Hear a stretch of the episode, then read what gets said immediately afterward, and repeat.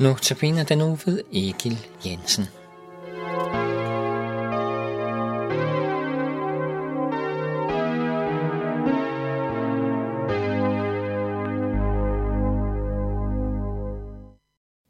I dag skal vi på havevandring i paradisets have. Det første vi ser er Gud selv i haven. Han er skaberen.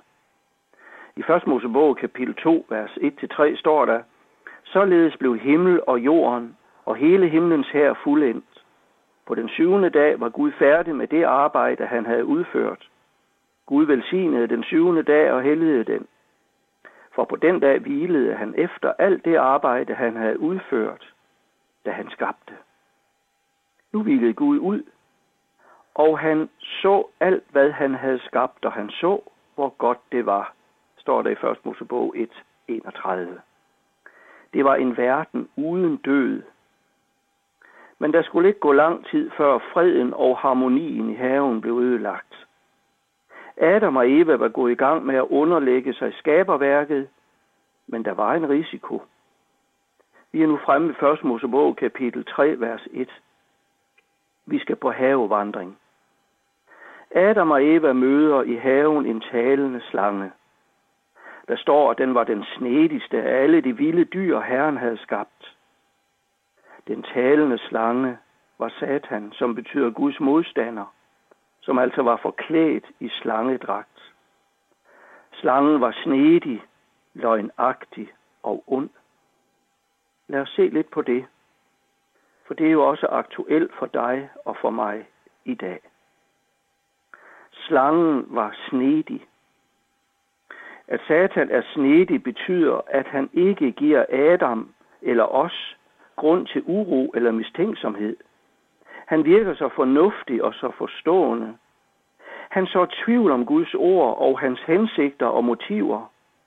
Han forsøger at drive en kile ind mellem Gud og dig, Gud og os mennesker.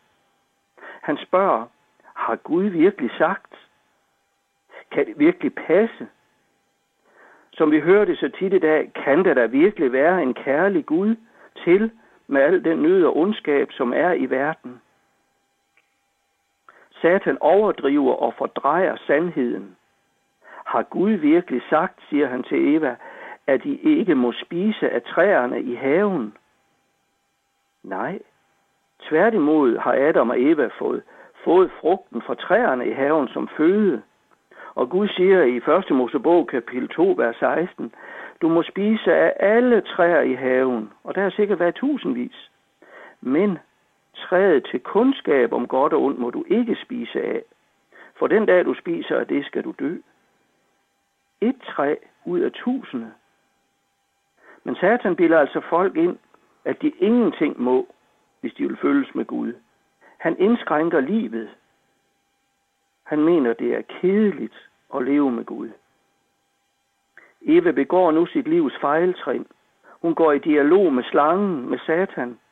Hun forklarer, at Gud har sagt, at de skal dø, hvis de spiser af frugten fra træet midt i haven. Og slangen svarer, hvis skal I ikke dø. Og nu står Eva i fristelsen. Skal jeg tro på Gud eller slangen? Og frem for at løbe væk fra slangen, fra djævlen, fristeren, så begynder hun nu at se på den forbudte frugt, og kommer til konklusionen, at træet var godt at spise af og tiltrækkende at se på. Hun overgiver sig til slangen, djævlen og dens fristelser, tager af frugten, hun og Adam spiser af den. Ved aftenstid der går Gud rundt i haven, som han plejer. Men Adam og Eva, de gemmer sig i dag for ham. De er blevet bange. Den gode relation mellem dem og Gud var gået i stykker. Den var død. Og nu kalder Gud på dem, Adam, hvor er du? Og så kryber de frem fra deres skjulested. Og Adam bliver nu mødt med spørgsmål fra Gud. Har du spist af det træ, jeg forbød dig at spise af? Og svaret fra Adam er, at det var kvinden, du satte hos mig, der gav mig af træet. Med andre ord, skylden er Evas. Ja, i sidste instans din egen skyld, Gud. For det var dig, der satte hende ved min side. Nu er skylden kommet ind i verden. Og lysten til at give andre den skyld, som er min egen, er fuldt med. Og Eva, hun skylder skylden på slangen. Mennesket er blevet skyldig over for Gud. Synden, skylden er kommet ind i verden, hvor alt ellers var sår og godt. Og med det er døden kommet ind i verden. Relationen til Gud er død, og en dag skal Adam og Eva dø, hvilket ikke var meningen fra begyndelsen. Gud havde ret. Slangen var, djævlen var og er en løgner. Men en dag, siger Gud, skal kvindens afkom knuse slangens hoved. En dag skal slangen, skal djævlen besejres, så Gud kan vinde ejendomsretten til hans skabning tilbage. Så jager Gud Adam og Eva ud af haven. For hvis de bliver i haven, vil de bare tage frugten af livets træ. Og gør de det, så skal de leve evigt i deres oprør i forhold til Gud, uden mulighed for frelse. Men nu handler Gud for at frelse Adam og Eva og dig og mig. Amen.